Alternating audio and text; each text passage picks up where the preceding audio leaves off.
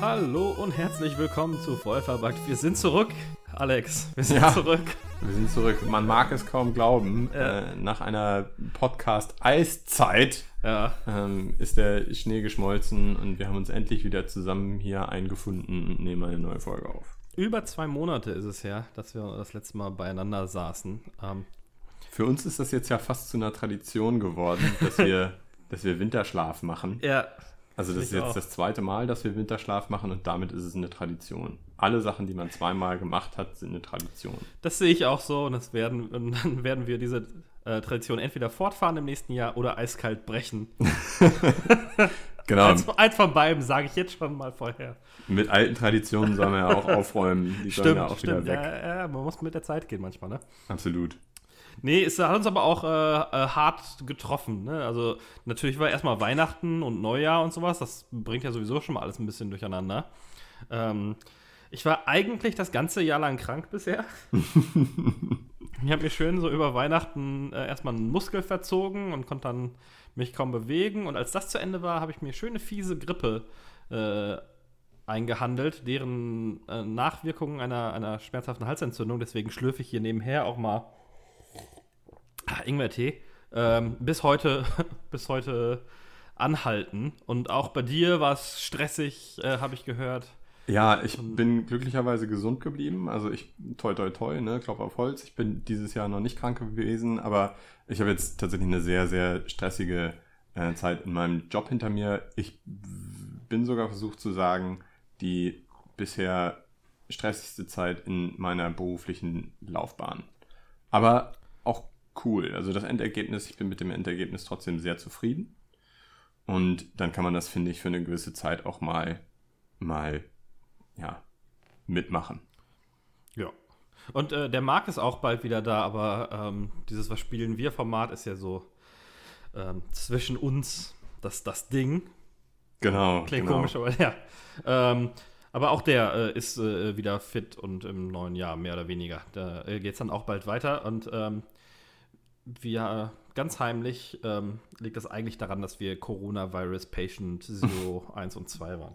Oh ja. Also äh, ich habe auch diesem, dieser Folge jetzt wieder sehr entgegengefiebert, weil wir so eine lange Zeit nicht aufgezeichnet haben, habe ich auch extrem viele Spiele in der Zwischenzeit ausprobiert. Ähm, unter anderem hatte ich mir mal diesen Xbox Game Pass für PC geholt. Mhm.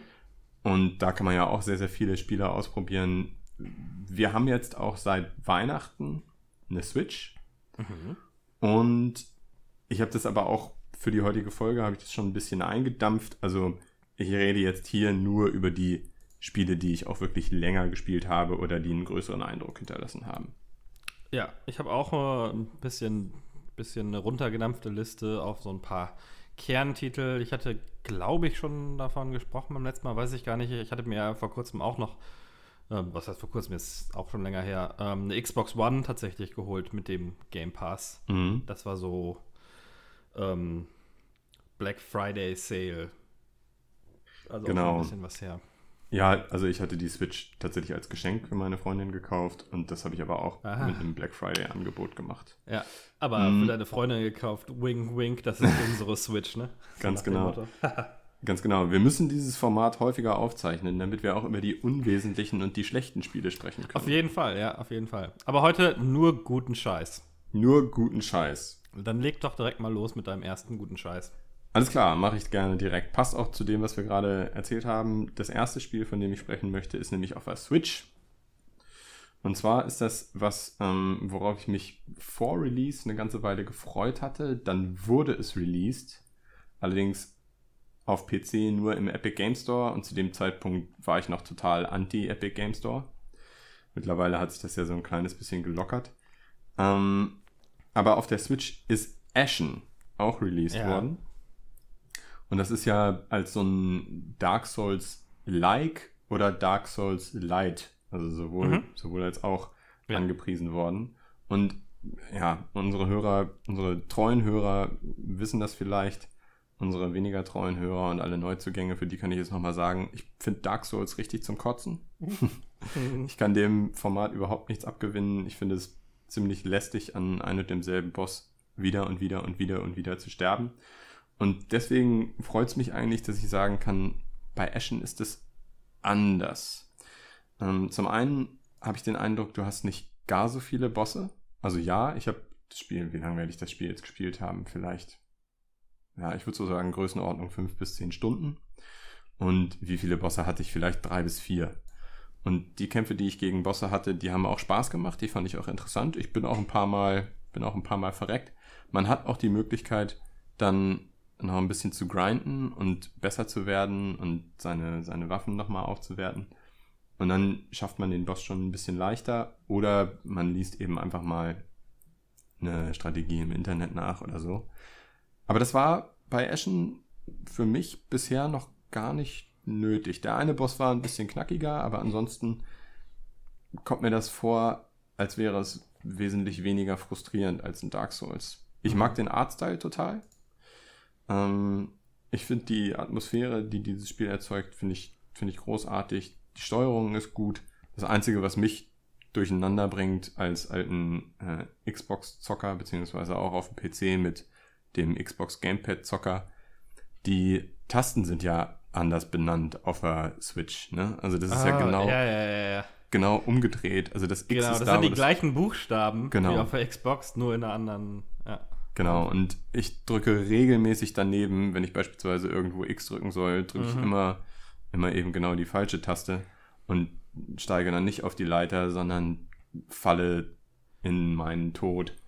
Aber ansonsten, ja. wie das gesagt. Das ist ja bei der Switch, habe ich ja äh, das insgesamt so ein bisschen das Problem, weil die ja dem japanischen ähm, Belegungsmuster folgt, dass der rechte Button der Face-Buttons äh, bestätigen ist. Ja. Und unten dann abbrechen. Das ist bei der PlayStation in Japan auch so. Ah, okay. Deswegen ist der Kreis-Button quasi bestätigen, der X-Button abbrechen. Wurde dann für den Westen aber gedreht. Und bei der Xbox ist es dann auch das, das andere System, dass der untere Button bestätigen, der rechte Button abbrechen ist. Ja, genau. Aber die Switch macht das halt, Nintendo macht das halt genau umgekehrt. Das ist sehr verwirrend, wenn man zwischen den Konsolen hin und her wechselt, weil der Standard-Abbrech-Button einfach vertauscht ist. Absolut. Und äh, plötzlich, also du, bist dann ständig wieder aus dem Kartenmenü, bist du wieder raus, weil du eigentlich mm. irgendein Symbol auf der Karte markieren wolltest oder aktivieren wolltest. Und dadurch, dass du den falschen Knopf drückst, bist du aber einfach aus dem Menü wieder raus. Und das ist mir schon sehr, sehr häufig passiert. Also das ist das Einzige, was ich, was ich nicht so geil finde. Das ist eigentlich ein Spiel, das müsste ich jetzt von vorne bis hinten durchspielen. Aha. Und mich dann wieder an meine, meine alte Spielweise oder meine alte Tastenbelegung gewöhnen. Das Problem ist nur, Ashen ist ein Spiel, das kannst du auch im Koop spielen. Ja.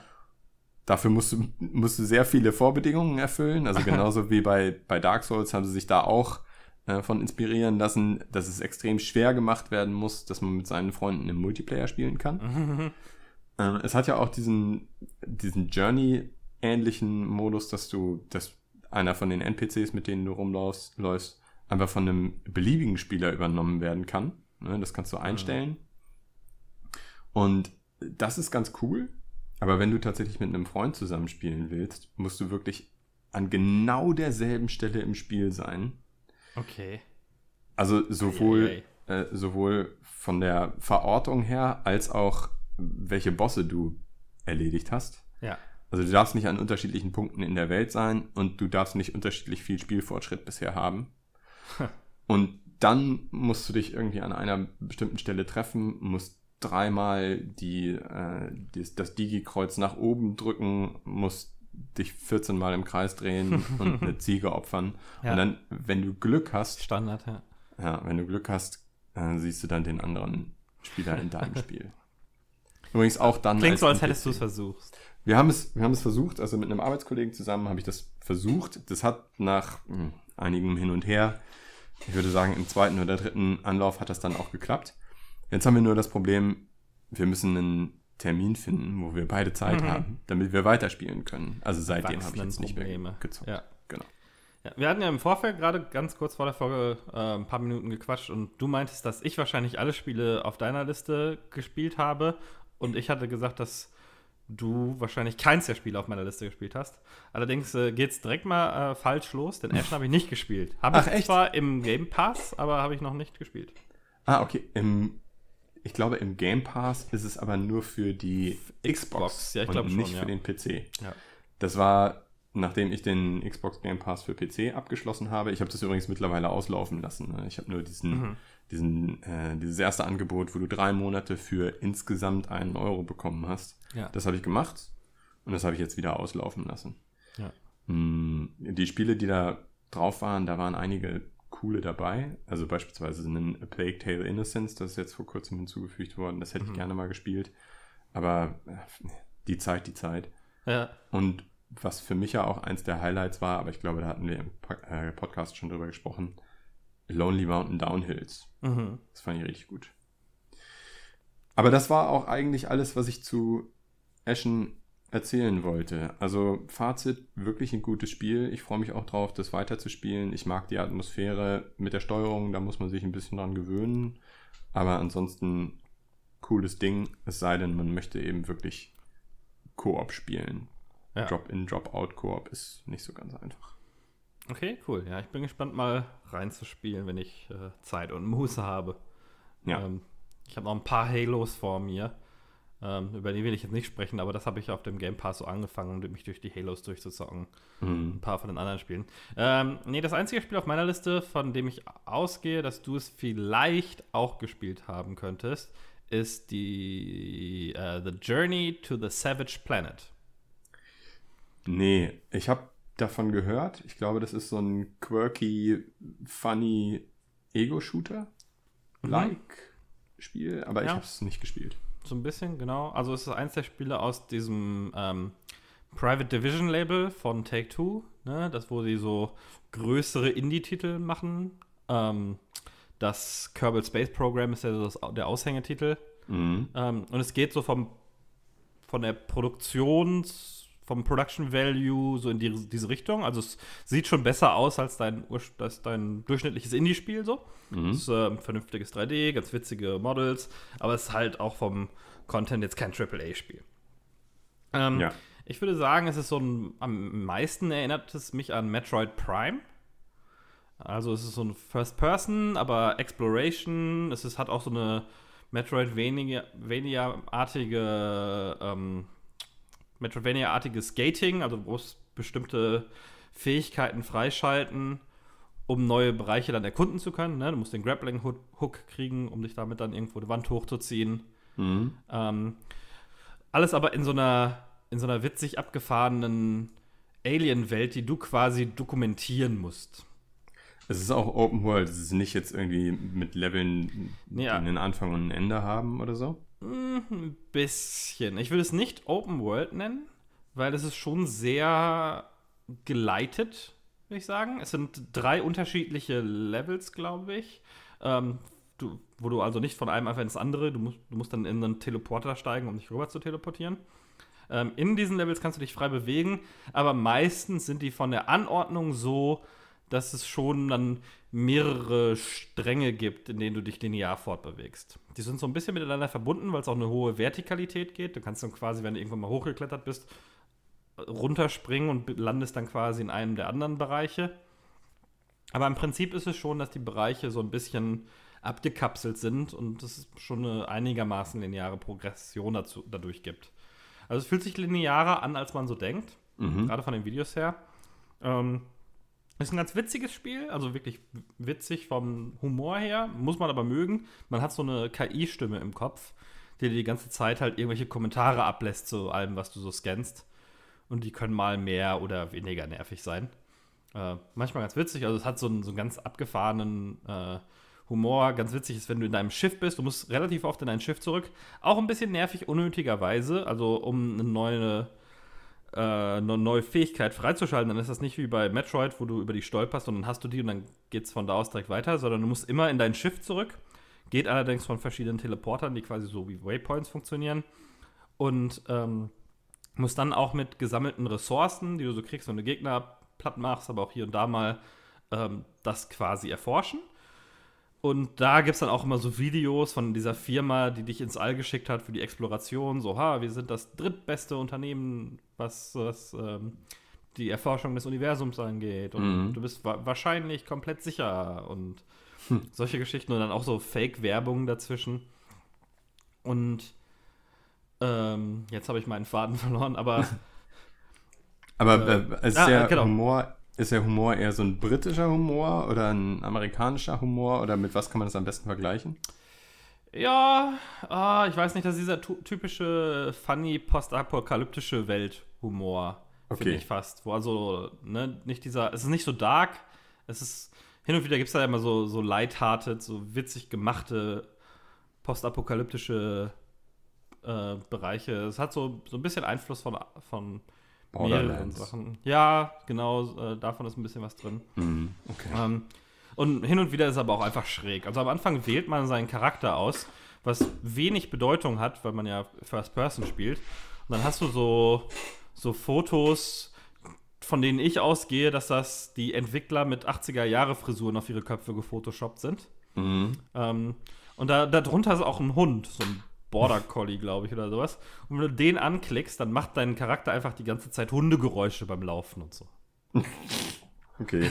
so eine Art von, äh, von Humor. Der, der Shooter-Teil ist relativ gering, würde ich sagen. Also du schießt gar nicht so oft und oft ist es dann auch irgendwie eine, eine Kombination, Gegner, die dann irgendwie Panzer, eine Panzerung haben und dann musst du erst so Früchte finden, die dann wie Granaten funktionieren, dann schmeißt du die äh, es gibt verschiedene Sachen, die du aufsammeln und dann schmeißen kannst. Ähm, ein paar Locken, Monster oder Kreaturen in bestimmte Bereiche. Sind auch nicht alle Kreaturen immer, immer feindselig.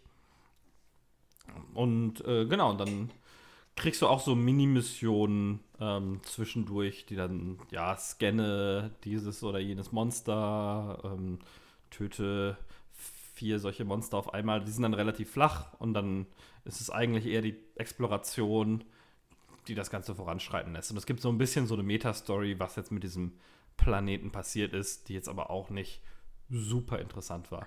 Aber es hat ein, es hat ein definiertes Ende, das Spiel. Ja, ja, es hat ein Ende, einen Bossfight sogar. Ähm, okay.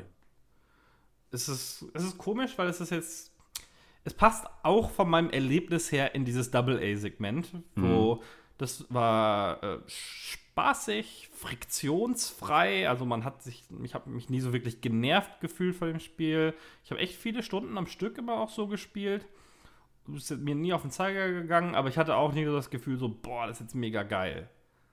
Äh, mhm. Irgendwie total, total neu oder ähm, irgendwie grafisch was, was ich noch nie gesehen habe oder halt, es war nicht super besonders in irgend, auf irgendeine Art und Weise, es war aber handwerklich einfach gut gemacht auf mehr oder weniger allen Levels. Und deswegen hat, hat man das so gut wegspielen können. Und das war auch okay. Vom Preis her liegt das so im Mit Mittelbereich. Das ist ein ganz komisches Spiel, weil es alles so down the middle ist. Es ist Preis, Spielspaß, Erlebnis, äh, Produ Production Values, alles bewegt sich so im mittleren Bereich. Was ein komisches Spiel macht, um darüber zu reden, weil es eigentlich nichts wirklich außergewöhnlich. Außergewöhnliches zu sagen gibt. Weder im Positiven noch im Negativen. War auch nicht scheiße so. Ich, okay, jetzt, ja. äh, ich könnte es jetzt auch nicht total auseinandernehmen und damit Spaß haben. Aber okay. ähm, ich kann es auf jeden Fall, Fall empfehlen. Und gerade wenn es mal im Epic Store mal ähm, in einem Sale auftauchen sollte oder auch, die verschenken ja auch immer wieder mal Spiele, da sollte man schon ein Auge drauf haben, weil ich finde, da mhm. kann man schon viele spaßige Stunden mit haben. Okay. Epic Store ist tatsächlich auch gar nicht so ein schlechtes Stichwort. Oder ich versuche hier mal eine, eine, ganz übel konstruierte Brücke zu meinem nächsten Spiel zu schlagen. Ja. Im Epic Store gibt es gerade Assassin's Creed Syndicate umsonst. Ja. Und ja, das habe ich jetzt auch nochmal wieder installiert und mir angeguckt, aber mm, mm, mm, mm. was ich aber. Angucken bin ich noch nicht gekommen, installiert habe ich es aber auch schon. Was ich aber ähm, in letzter Zeit wirklich viel gespielt habe, war Assassin's Creed Origins. Was ja der Teil ist, der direkt nach Syndicate erschienen ist. Und der hat ja die Reihe so ein bisschen auf den Kopf gestellt. Also weniger Assassin's-Spiel und mehr RPG. Mhm. Und ich hatte die Kampagne, also das Hauptspiel, hatte ich schon vor einiger Zeit durchgespielt. War nicht so begeistert, war jetzt aber auch nicht total abgeturnt. Ich würde sagen, im Vergleich zu Assassin's Creed Odyssey hat mir die, das Hauptspiel von Assassin's Creed Origin aber weniger Spaß gemacht. Ja. Was ich aber fast schon wieder vergessen hatte, ist, dass ich die beiden DLCs für Assassin's Creed Origins zwar habe, aber noch nicht gespielt hatte. Und das eine heißt, oh, wie heißt denn das nochmal? The Hidden Ones? Das ist einfach, das ist ganz normale Standard Assassin's Creed Origins Kost. Also mhm. das Ganze findet eben auch in Ägypten statt. Das ist jetzt mal, in, also es ist ein neuer Bereich, der jetzt mal ein bisschen steiniger ist als die Hauptkarte. Die Hauptkarte ist mh, hm, schon sehr, sehr viel Wüste. Obwohl es auch, das habe ich jetzt beim Zurückgehen nochmal festgestellt, es gibt auch äh, ziemlich grüne Bereiche bei Assassin's Creed mhm. Origins. Naja, also dieses Hidden Ones, das ist eigentlich mehr vom Gleichen. Das habe ich gespielt und fand es auch richtig geil und die Steuerung geht auch total flüssig von der Hand. Es war einiges etwas anders, weil man, also weil ich ja vorher so viel Assassin's Creed Odyssey gespielt hatte. Und du hast jetzt bei Origins hast du eben doch jetzt wieder diese verborgene Klinge und du hast eben auch einen Schild im Gegensatz zu diesem, äh, diesem zerbrochenen Speer, den du ja als deine Defensivwaffe in Odyssey benutzt. Und ein paar Sachen sind auch anders. Du hast beispielsweise auch zwei verschiedene Bögen, zwischen denen du auswählst zu jedem Zeitpunkt. Ja. Aber das spielt sich auch, spielte sich auch einfach so richtig gut weg, war wieder ein, also ich habe das schon ein paar Mal im Podcast gesagt, diese neueren Assassin's Creed Teile, ich habe den Eindruck, das sind Spiele, die wollen einfach gespielt werden. Die machen, die bauen möglichst wenig Hindernisse für den Spieler ein. Also mit, mit Odyssey haben sie es ja beispielsweise sogar so gemacht, dass der Fallschaden komplett weg ist mhm. und dass du von jedem Punkt eben zu deinen äh, Schnellreisepunkten äh, Reise, reisen kannst. Also nicht, dass du wie bei Witcher erst an einen Wegweiser gehen musst und dann ja, von ja, einem Wegweiser zum anderen reisen kannst. Und genau dieses Gefühl hatte ich bei Origins bei diesem DLC eben auch wieder. Das ist einfach ein Spiel, das ist darauf ausgerichtet, das ist darauf ausgelegt, dass die Spieler das einfach so wegspielen können. Und dann hatte ich das durch und dann habe ich diesen zweiten DLC angefangen. Der heißt, glaube ich, Curse of the Pharaoh. Mhm. Und da bist du nochmal in einem neuen Bereich. Ist optisch aber auch komplett klassisch, ne? Also das ist so eine, ja. liegt an so einem, an so einem größeren Fluss und du bist erst auf der Ostseite des Flusses und da ist eine größere Stadt und dann bist du irgendwann auf der Westseite des Flusses und da ist beispielsweise auch das Tal der Könige. Und in diesem Tal der mhm. Könige sind auch Gruften für vier verschiedene Pharaonen. Und der Twist bei diesem zweiten DLC ist, wie gesagt, ne, Curse of the Pharaoh, mhm. der Fluch des Pharao. Es tauchen immer mal wieder in der Spielwelt und eigentlich war Assassin's Creed Origins irgendwie noch nicht so mystisch angehaucht, tauchen immer mal wieder so Geister, immer mal wieder so Mumien, so mhm. Pharaonen auf, ja. gegen die du dann nicht kämpfen musst, aber kämpfen kannst. Und im Verlaufe der Handlung, die ich ehrlich gesagt überhaupt nicht verstanden habe, da werden so viele, werden so viele Eigennamen eingeführt, ägyptische Eigennamen, die ich mir einfach nicht merken konnte. Also ich habe dann die ja. Verbindungen zwischen den einzelnen Charakteren, die habe ich dann nicht mehr so richtig geschnallt. Aber äh, du musst dann eben für diese, zu diesen vier Pharaonengräbern musst du dann hin und in jedem einzelnen kannst du in eine eigene Unterwelt einsteigen, also in ein eigenes Aha. Totenreich. Ja. Das ist dann eine Zone, die ist nicht ganz so groß wie diese normale obere Welt, aber jeder eigene, also jeder hat ihren eigenen Style. Okay, und cool. das ist ziemlich cool. Es werden jetzt da leider nicht so viele neue Gegnertypen eingeführt. Also du hast eigentlich in jeder von diesen Unterwelten hast du riesengroße Skorpione, also nicht mal nur mannsgroß, sondern so groß wie ein Pferd oder vielleicht sogar, King. Ja. genau größer als ein Pferd sogar, gegen die du kämpfen musst.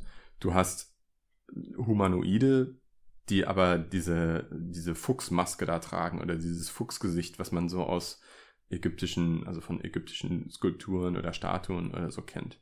Aber im Prinzip sind die genauso wie normale Gegner, sind vielleicht ein bisschen größer, laufen auf zwei Beinen, aber sie haben die, die gleichen Waffen wie normale Gegner ja. und sie werden auf die gleiche Art und Weise bekämpft. Ich glaube, du hast nicht mal bei deinem eigenen Assassinen, also bei Bayek, hast du nicht mehr irgendwelche neuen Animationen, wenn du die bekämpfst. Ja. Es wird einfach, ja, es ist ein, ein leicht anderes Model. Hm. Einer von denen hat die Fähigkeit, ähm, gestorbene, ähm, gestorbene Allies wieder zum Leben zu erwecken, Ah, ja. sodass du da ein bisschen drauf aufpassen musst. Aber ansonsten ändert sich da nicht viel dran. Und ich glaube, das war es schon an neuen Gegnern. Aber die Umgebungen sehen verdammt cool aus. Also das ist schon so ein Vorreiter zu dem, was sie dann ja mit Odyssey auch gemacht haben. Bei Fate of Atlantis Ja. sind die ja auch in drei sehr stark unterschiedliche Totenreiche gegangen, die Ja. auch extrem cool ausgesehen haben. ja. Und das hat mir bei Origins, also bei diesem zweiten DLC, auch echt gut gefallen. Du musst ein bisschen diszipliniert sein und dir irgendwann sagen, okay, ich grase jetzt nicht jedes einzelne Fragezeichen ab. Ich mache Ja. jetzt nicht bei jedem einzelnen Punkt auf der Karte alles, was ich da machen muss.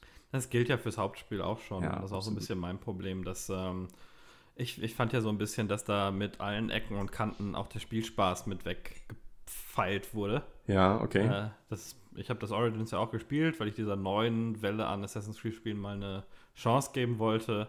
Und ich fand das relativ sinnbefreit und hab, war dann auch relativ schnell rausgelangweilt. Mhm. Wobei ich finde ja, dieser, dieser Mix aus Übernatürlichem mit einem um, realistischen Setting hat ja Assassin's Creed schon immer ganz gut zu Gesicht gestanden. Das fand ich eigentlich beim allerersten auch schon ganz gut Mhm. mit der Verbindung zur katholischen Kirche, aber dann auch auf eine etwas übernatürliche Art und Weise. Ich weiß jetzt nicht, ob ich wirklich das Reisen ins Totenreich ein bisschen zu sehr übernatürlich finde, aber zu, zumindest macht das mal die etwas schal gewordene Formel ein bisschen interessanter wieder.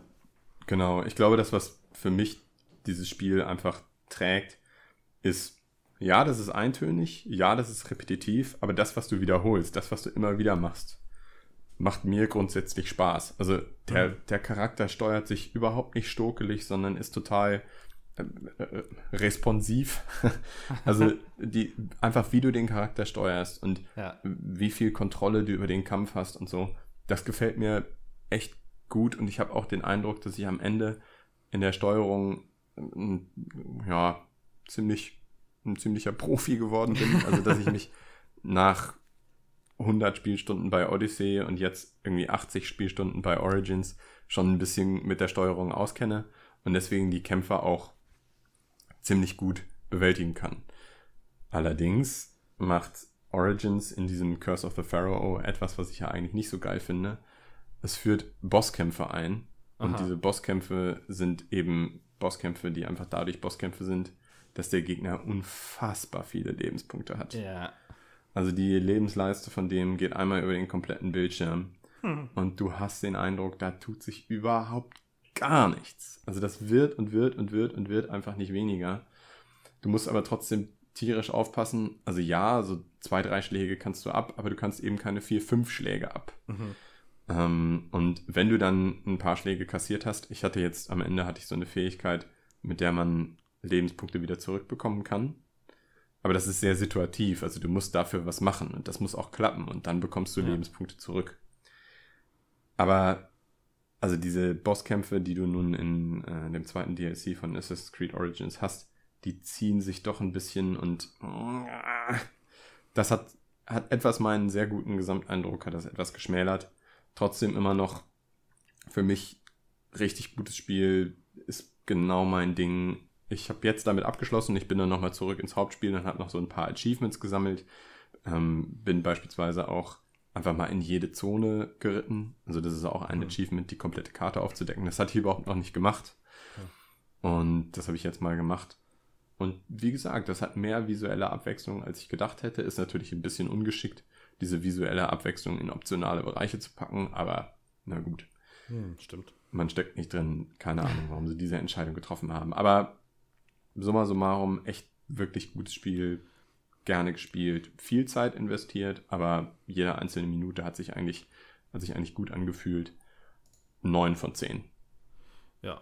Kriegt man auch für einen Apfel und ein Ei, wenn man es mal ausprobieren möchte, meistens hinterhergeschmissen. Ne? Die alten Assassin's Creed-Spiele, ist Ubisoft ja nicht so. Ja, absolut. Ich würde, ja, hm, das ist jetzt tatsächlich schwierig. Wenn man mich fragen würde, Origins oder Odyssey, ich glaube, am Ende würde ich immer noch sagen, dass Odyssey insgesamt das rundere Spiel ist.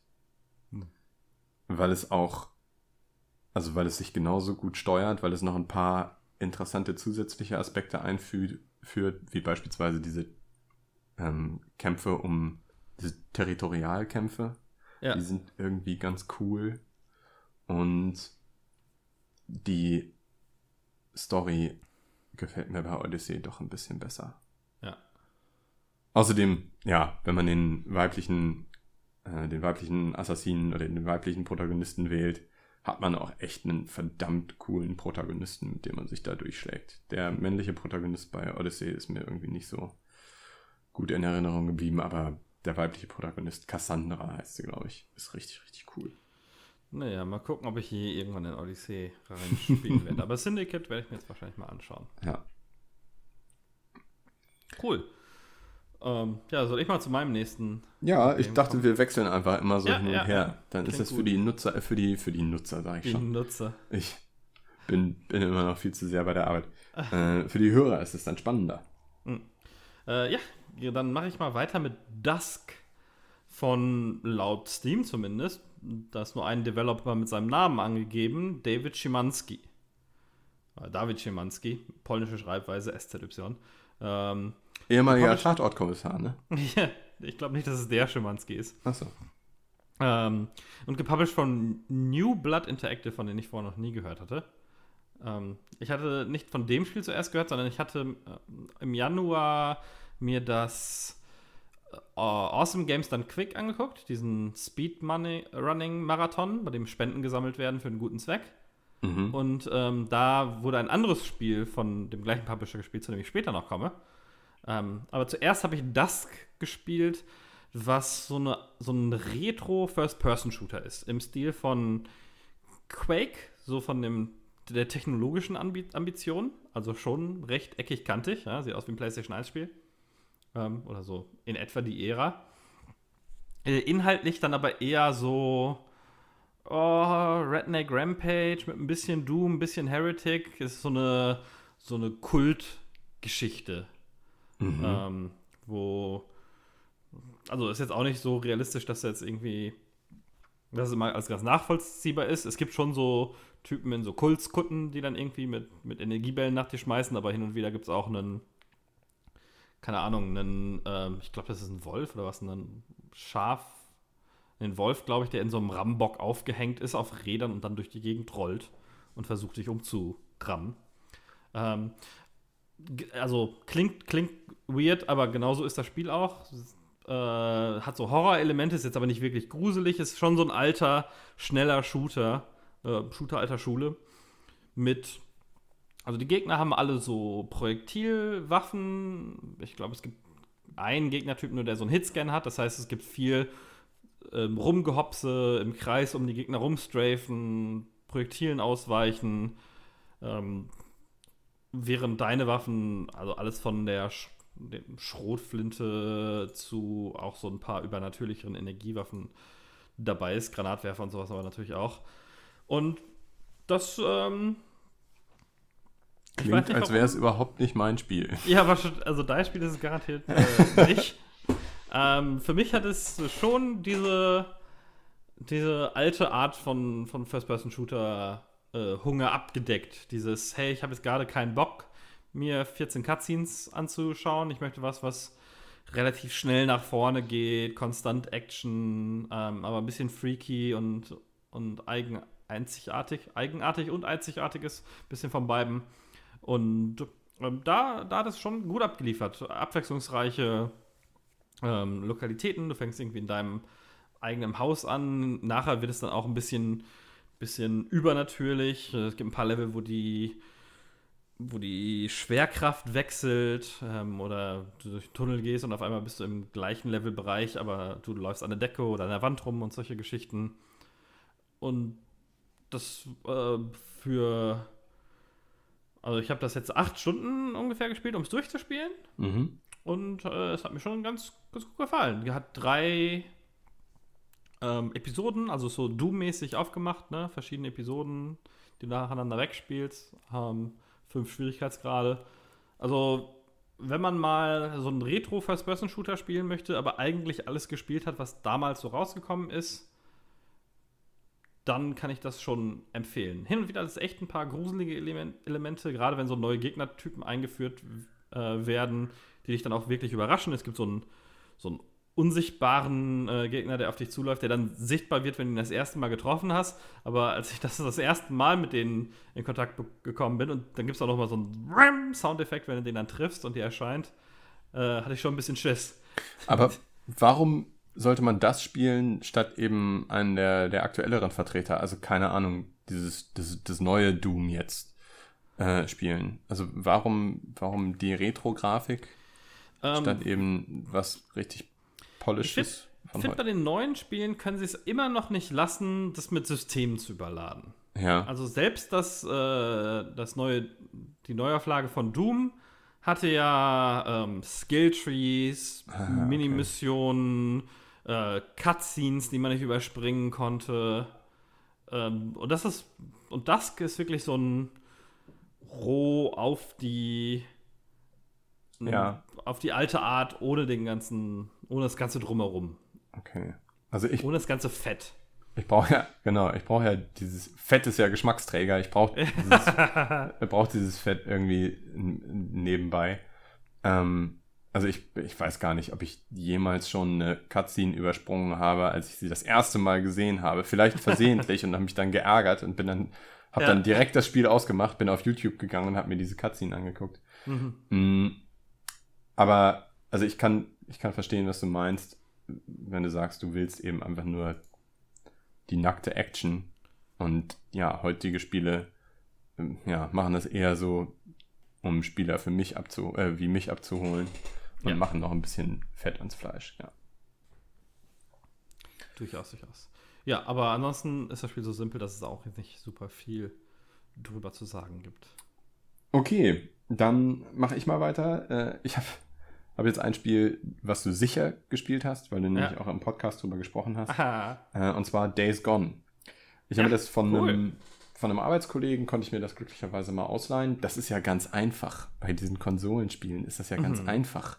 Man lässt sich da einfach die, äh, die CD geben, die Blu-ray geben und dann kann man das ausprobieren. Ich bin ja alter PC-Spieler. Ich bin das eigentlich gar nicht so gewohnt. Ja. Und es ist für mich immer noch, immer noch mal wieder so ein erhellender Moment, wenn ich denke, Moment mal, ich kann das, das hat doch bestimmt irgendjemand. Das ist praktisch wie eine, wie eine Demo. Ja. Und wie eine Demo habe ich es dann auch gespielt. Also ich hatte eigentlich gedacht, okay, jetzt schaufel ich mir dafür ein Wochenende frei und zock das die ganze Zeit, aber ja, hm, dann äh, ist mein Plan auf das wahre Leben getroffen und das ja. wahre Leben hat den Plan kritisch getroffen. Ah, ah, ah. Ähm, aber so, ich glaube, drei Stunden, vielleicht dreieinhalb Stunden habe ich es schon gespielt, habe einen guten Eindruck davon bekommen, wie es sich spielt. Ich war erst überrascht, dass der Protagonist so behäbig ist. Mhm, es ist ja, ja doch eher ein geerdetes Spiel. Also er ist ja nicht unbedingt so ein Spring ins Feld wie eben beispielsweise Bayek aus Assassin's Creed Origins und das hatte ich ja direkt ja. vorher gespielt. Er braucht ja doch ein bisschen länger, um in Gang zu kommen. Und auch die Motorradsteuerung hat mir jetzt nicht so tierisch gut gefallen. Aber die Welt und die Atmosphäre fand ich schon echt spannend. Und ich finde auch, dass, dass sie zwar viele Systeme haben, sie es aber doch ganz gut geschafft haben, diese Systeme gut benutzbar zu machen. Mhm. Also beispielsweise ist das Crafting-System ja direkt auf diesem Weapon Wheel. Und das ist, finde ich, schon ganz geschickt gemacht. Also ich konnte zu dem Zeitpunkt, wo ich aufgehört habe zu spielen, konnte ich vielleicht vier, fünf verschiedene Sachen craften. Aber trotzdem hatte ich nicht den Eindruck, dass das Ganze irgendwie, irgendwie blöd wird oder schwierig zu steuern ist. Also das fand ich schon cool. Ich habe, ja, ich habe eigentlich nur aufgehört zu spielen, weil ich wusste, so jetzt werde ich es nicht durchspielen können. Ich habe noch ein paar andere Spiele auf der Liste, die ich erst spielen möchte. Aber ich wollte es mal ausprobieren und ja, jetzt muss ich es sowieso demnächst meinem Arbeitskollegen wieder zurückgeben. Also mache ich hier einen Cut und höre auf. Aber ich hätte schon noch Bock gehabt, es weiterzuspielen. Also das ist jetzt einfach auf meinem ewigen Wunschzettel. Und ja. wenn ich es irgendwo mal, irgendwo mal günstig sehe, dann hole ich es mir auch. Die Frage ist jetzt so ein bisschen, was ist für ein PlayStation 4 Spiel günstig? Ja, stimmt.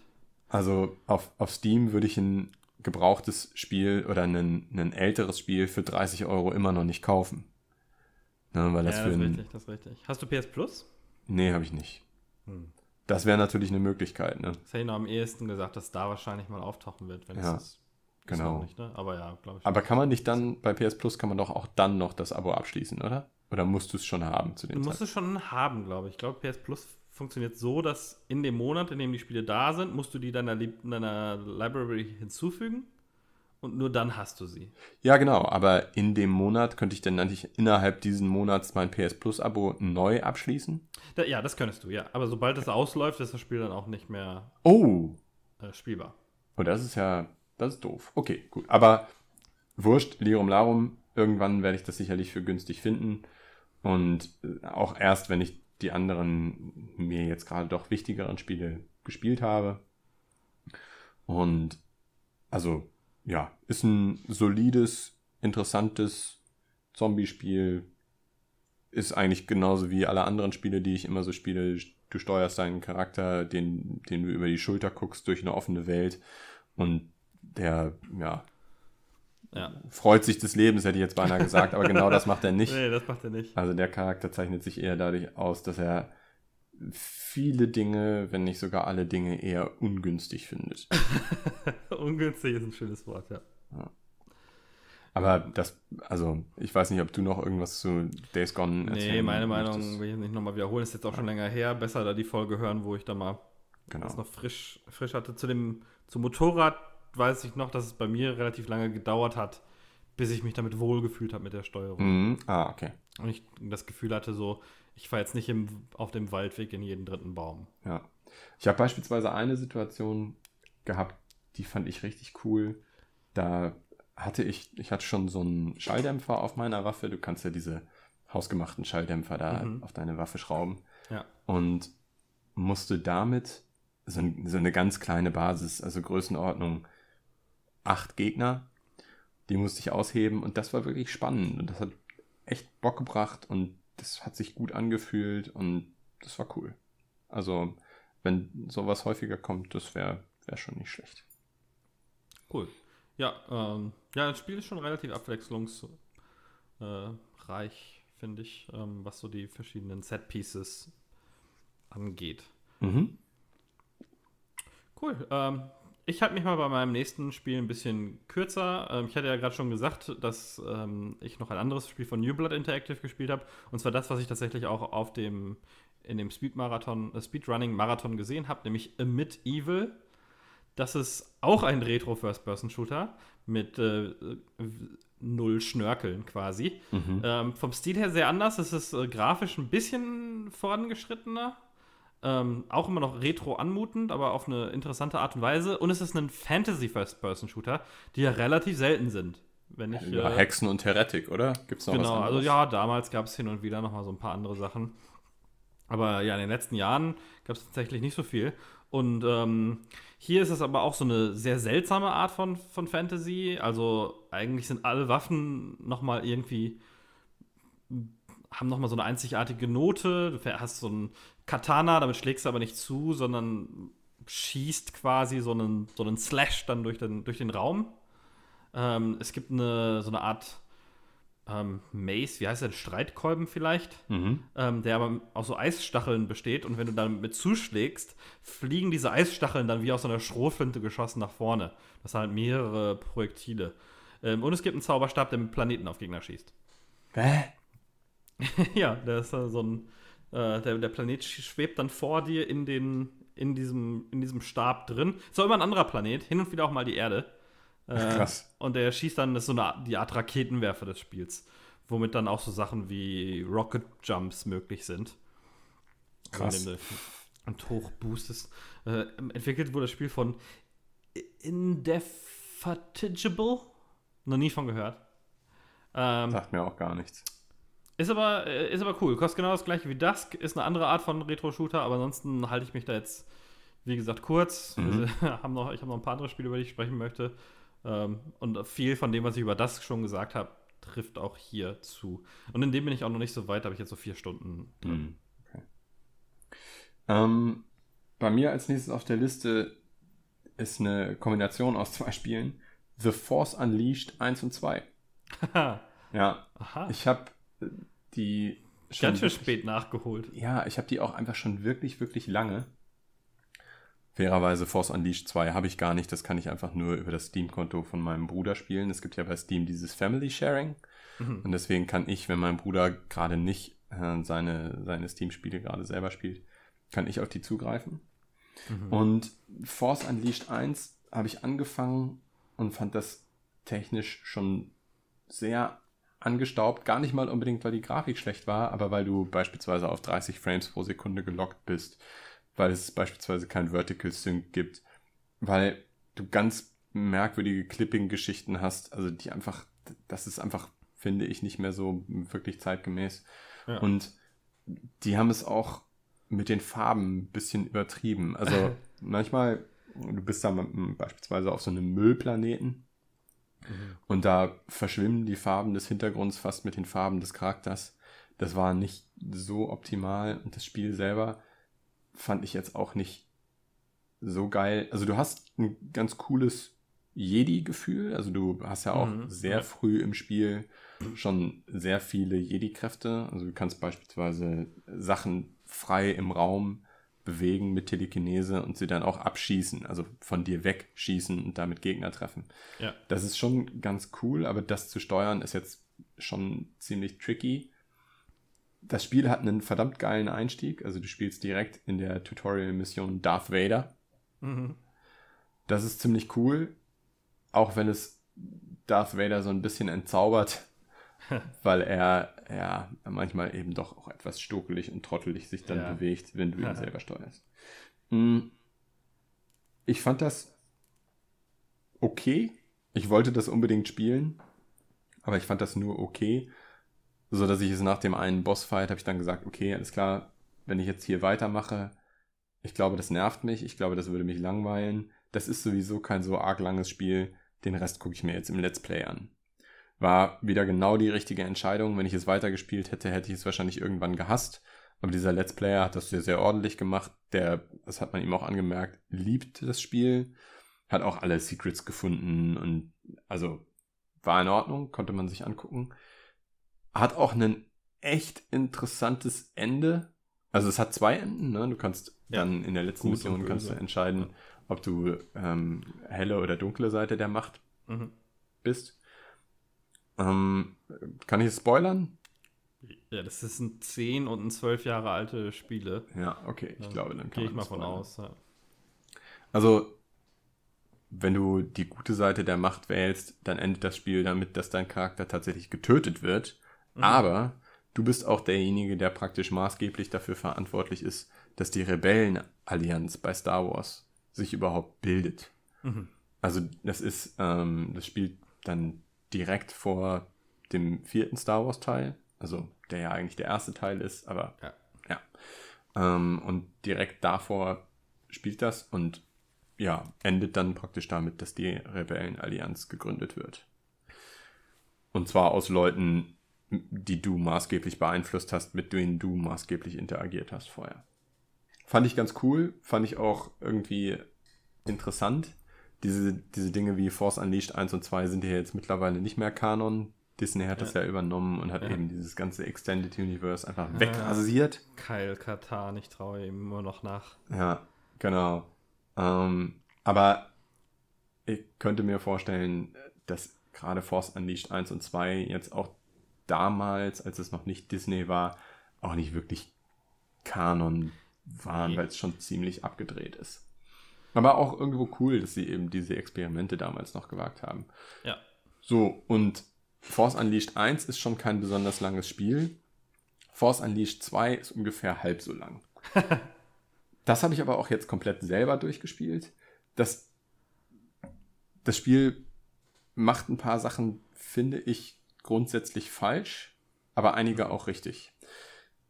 Es ist gut, dass es nicht besonders lang ist, weil es sich echt abnutzt. Also dieses, auch dieses Gefühl, ein Jedi zu sein, nutzt sich einfach in dem Spiel ja. sehr, sehr schnell ab. Ja. Ich habe, glaube ich, insgesamt vier oder fünf Stunden, aber jedenfalls nicht mehr als das auf der Uhr gehabt. Und danach habe ich auch gedacht, okay, alles klar, reicht, langt, mhm. ist in Ordnung. Ist ja damals schon deutlich schlechter angekommen als der Vorgänger. Ja, wobei ich sagen muss, wenn ich die beiden vergleichen würde, ich finde den zweiten besser. Verrückt, Okay. aber wahr. Huh. Also einfach auch, weil die Grafik ist etwas frischer. Ja, du hast immer noch Vertical Sync Probleme und ja, du hast immer noch keine butterweichen 60 Frames. Mm, Aber Beim zehn ist- Jahre alten Spiel, du. ja, aber ich glaube, das war auch damals schon ein Kritikpunkt. Es ist ein Ah. relativ schlechter Konsolenport Ah, okay, ja. und das merkt man ihm an. Also es könnte, es könnte einfach auch besser sein. Selbst für die Zeit könnte die Ja. PC-Portierung besser sein. Ja. Mm, Aber ich glaube, der, also zwei kapitale Fehler, die das Spiel macht, sind erstens, alle Jedi-Kräfte werden viel zu früh eingeführt. Mhm. Also du hast in der ersten Mission musst du direkt verstehen, wie vier verschiedene Jedi-Kräfte sich benutzen lassen. Das hätte man für die Leute etwas behutsamer machen können und dann Ja, auch etwas strecken können. entzerren, Und ja, es, ja, gut. Später kommt dann noch mal ein, so eine weitere Fähigkeit, zwei weitere Fähigkeiten dazu. Du kannst dann noch deine, äh, deine Lichtschwerter kannst du dann wegschleudern. Und einmal kannst du noch so, ein, so eine Force-Explosion auslösen, bei der du im Zentrum stehst. Ja. Ähm, das wird etwas später eingeführt, aber ansonsten, man hätte diese grundsätzlichen Jedi-Fähigkeit, äh, Fähigkeiten, die hätte man eben etwas strecken können, etwas verteilen können, sodass man Hm. Mit den einzelnen Sachen einfach besser umgehen lernt. Und ich hatte auch, weil du dieses relativ breite Arsenal hast, dieses relativ breit gefächerte Arsenal hast, hatte ich auch nie den Eindruck, das, was ich jetzt gerade auswähle, ist genau die richtige Strategie für diesen Gegner, Mhm. sondern ich mache jetzt halt einfach irgendwas und der Gegner Ja. geht schon down. Wenn ich das Falsche nehme, dann dauert es halt einfach nur ein paar Sekunden länger. Whoop die Ja, fucking ja, du. Mm, Also das fühlte sich dadurch etwas beliebig an. Und der andere kapitale Fehler, den sie machen, ist meiner Meinung nach, dass sie, sie haben einfach nicht genug Abwechslung in den Leveln. Mhm. Also ich glaube, es gibt irgendwie drei verschiedene Locations. Und ja, das Spiel ist nicht lang, aber äh, gut, eine ist noch zusätzlich Dagobah, kennt man ja auch aus den Mhm. Star Wars Filmen. Da, wo Yoda ist, das ist auch noch ein zusätzliches Level, aber, und es ist kein Scheiß, dieses Level dauert vier bis fünf Minuten. Nicht länger. Also du läufst eben einmal so einen Pfad im Wald entlang, du bekämpfst keinen Gegner, latscht auf den Eingang von einer Höhle zu. Du, das Einzige, was du machst, ist, du schiebst ein paar Steine aus dem Weg. Und dann latscht du auf den Eingang von einer Höhle zu, dann kommt eine Cutscene, dann sagt Yoda zwei Sätze und dann bist du nicht mehr auf Dagobah. Also, ja, das hätte man wirklich alles ein bisschen besser lösen können. Aber ne, ich habe Force Unleashed 1 eben jetzt im Let's Play geschaut, Force Unleashed 2 selber gespielt, diese vier bis fünf Stunden. Das war okay. Der Endkampf ist übrigens auch wieder gegen Darth Vader. Na klar. Ist auch ein interessanter Kampf, also ist jetzt gar nicht mal blöd, hat schon Spaß gemacht. Ja. Aber ja, gut, am Ende war ich eigentlich auch froh, dass das Spiel vorbei ist und dass ich mich jetzt wieder anderen Dingen widmen kann. An, an Vader ähm, bei Star Wars äh, Spielen als Endgegner kommt man irgendwie nicht vorbei, ne? Irgendwie muss die Karte immer aus dem Hut gezaubert werden. Ja, äh, Was sonst nicht episch genug ist. äh, äh, Achtung, Spoiler-Territory. Ja, ja, ja. Okay, gut. Äh, Also, also, hast du ja mehr gespoilt, das, das, das weiß es ja jeder. ja, ähm, also ich habe, das ist unter anderem einer der Gründe, warum ich diese beiden Spiele spielen wollte, weil ich jetzt demnächst irgendwann mal Fallen Order angehen will. Und äh, hoffe, dass das Jedi-Gefühl da tatsächlich noch ein kleines bisschen besser ist. Und hoffe beispielsweise auch, dass wenn er diese ganzen Jedi-Kräfte hat, die behutsam nach und nach eingeführt werden. Aber mal schauen. Äh, ja, kann ich mir jetzt kaum dran erinnern, aber ich meine schon. Ja. Das hattest du auch einfach komplett so durchgespielt und dann Ja. ad acta gelegt, ne? Ja, ja, ja. Da gab es nicht wirklich Gründe, nochmal dahin zurückzukehren. Ja. Danach. Also, äh, beziehungsweise ich bin nochmal rumgelaufen, habe mir ein paar von den versteckten Sachen geholt. Aber das Einzige, was du aus diesen Kisten kriegst, ähm, sind ja ganz selten mal eine andere Farbe für deine Klamotte und meistens Teile für dein Lichtschwert, Ja. was quasi unsichtbar ist im normalen Spielverlauf. Ne? Was Ja. ja so weit weg ist, ob das jetzt, ähm, naja, Also ist ein bisschen doof in dem Spiel, dass du, du kriegst diese winzig kleinen Teile für das Lichtschwert die ganze Zeit über und dann gibt es am Ende einmal eine Stelle, wo du sechs neue Farben kriegst. Okay. kurz, kurz vorm letzten Boss. Ja, super. So, die Abwechslung hätte ich lieber früher gehabt. Ja, das glaube ich wohl. Naja, aber äh, so viel zu Star Wars. Cool. Während du im, im Universum unterwegs warst, äh, war ich auf der Yacht. Auf der Äh, Yacht. Ja, also beziehungsweise auf der Jagd, ne? Ähm, ähm, Im Wald unterwegs bei The Hunter Call of the Wild. Da habe ich ja, glaube ich, schon mal irgendwann drüber gesprochen, dass ich das Spiel sehr mag. Beziehungsweise ich habe eine intensive Hassliebe zu diesem Spiel. Digga. Ähm, und ich habe da nochmal 30, 40 Stunden reingepackt. Dieses Jahr. Bisher.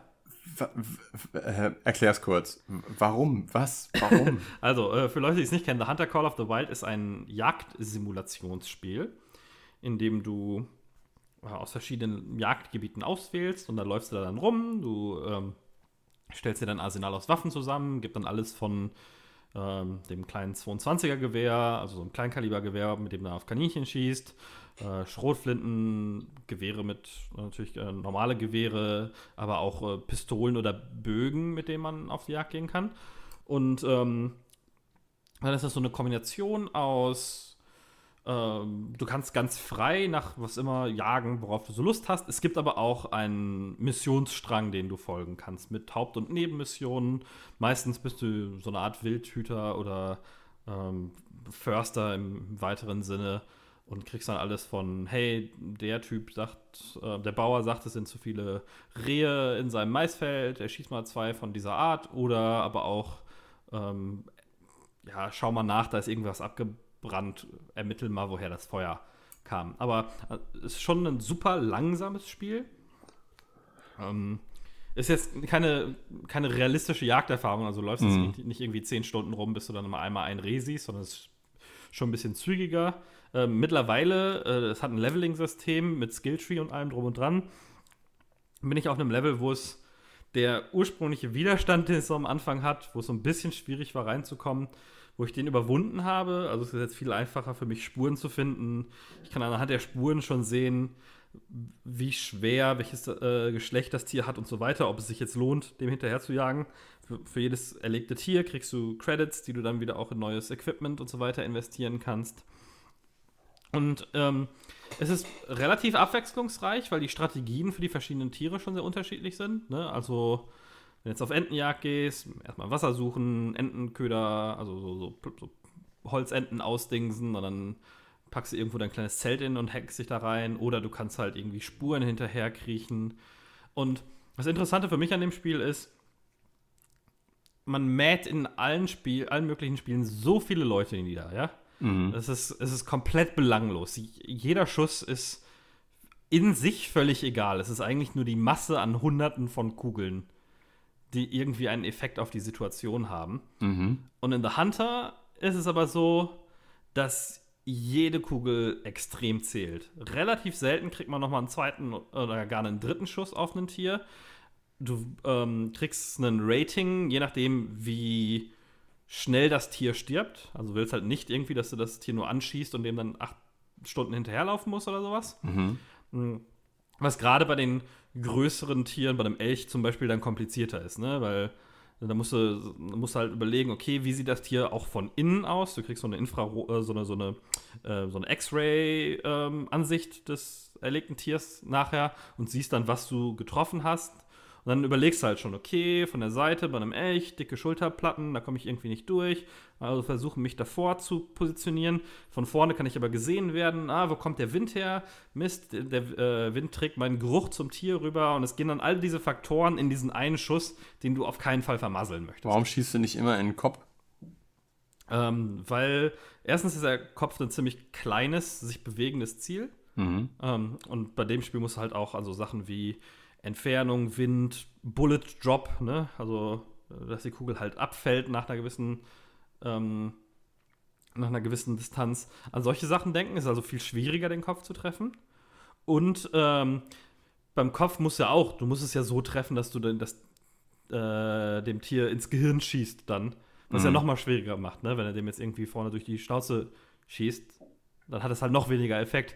Gerade auch, weil wenn du das verfehlst, verfehlst du es dann so richtig. Während wenn du dem Tier jetzt auf die Seite äh, schießt, was bei einem Reh wär, ist das normale so ungefähr bei, hinter, knapp hinter der Schulter. Mhm. Ähm, wenn du das jetzt ein bisschen verfehlst, machst du meistens immer noch genug Schaden, dass das Tier dann relativ schnell. Aber warum, also warum das und nicht beispielsweise einen Sniper Elite? Ähm, ich weiß nicht. Sniper Elite, auch da ist der einzelne Schuss mir dann schnell zu belanglos. Okay. Ähm, die spiele ich aber auch ganz gerne, auch aus ähnlichen Gründen. Aber ähm, da ist der Fail-State auch dann was anderes. Der Fail-State bei Sniper Elite ist ja, oh, jetzt kommen sie überall angelaufen und dann musst du auf einmal mit der richtig schlechten Steuerung für die Maschinenpistolen Mhm. zurechtkommen. Und hier ist es halt so, das Tier läuft weg und ja, wenn, es, wirk- wenn es wirklich, wirklich haben willst, dann läufst du dem nochmal eine Viertelstunde hinterher. Eine Viertelstunde, also eine, eine Viertelstunde, Echtzeit. 15 Minuten. Ja.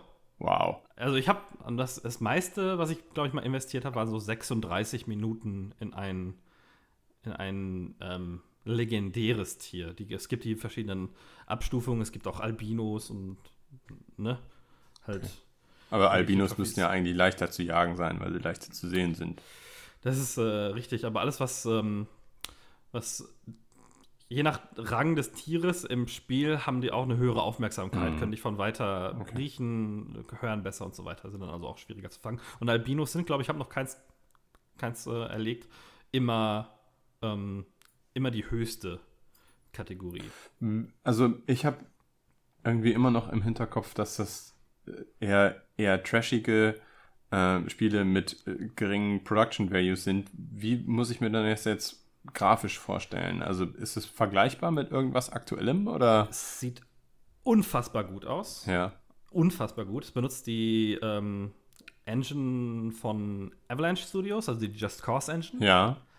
Und dadurch, dass relativ wenig dargestellt werden muss an Autos, Zivilisten, Häusern und so weiter, geht halt alles an Rechenleistung in die Natur und die Tiere. Und die Animationen der Tiere sind auch Wahnsinn? Oder? Ja, sehr realistisch, aber ich bin vor allen Dingen durch das Wetter, äh, von dem Wetter immer am meisten beeindruckt. Also Ja. wenn du halt, die Sonne geht auf, die, du siehst diese God Rays durchs, ähm, durch die, ähm, durch die Äste Laubwerk. kommen, durchs Laubwerk kommen. Vor dir sind Dutzende und Hunderte von Partikeln, die sich dann auch im Wind bewegen. Das heißt, du kannst da schon dran sehen, wie der Wind jetzt deinen Schuss beeinflussen wird. Ähm, es sieht echt spektakulär aus. Also, ist, das Spiel ist jetzt auch ein paar Jahre alt, ist jetzt nicht, ähm, ist jetzt auch nicht das, das bestaussehendste Spiel, was ich je gespielt habe, aber es sieht auf jeden Fall aus wie ein AAA-Spiel. Easy. Okay. Easy. Das hätte ich nicht gedacht. Ja, ich, ich bin nicht Es sicher, ob es übrigens was ein ganz witziges Achievement, weil du gerade meintest mit ja, auf die Köpfe schießen. Ähm, es gibt ein Achievement, das heißt, äh, das ist hier kein Ego-Shooter. Wenn du irgendwie fünf Tiere durch, durch Kopfschüsse, Kopfschüsse erlegt hast. Okay, krass. Äh, auf Steam. Auf Steam, ja. Okay. Und, äh, Und wie also- teuer? Das war ursprünglich mal eine, ein Free-to-Play-Spiel, was einfach nur The Hunter hieß. Ja. Ähm, und das war äh, mittelmäßig, würde ich sagen.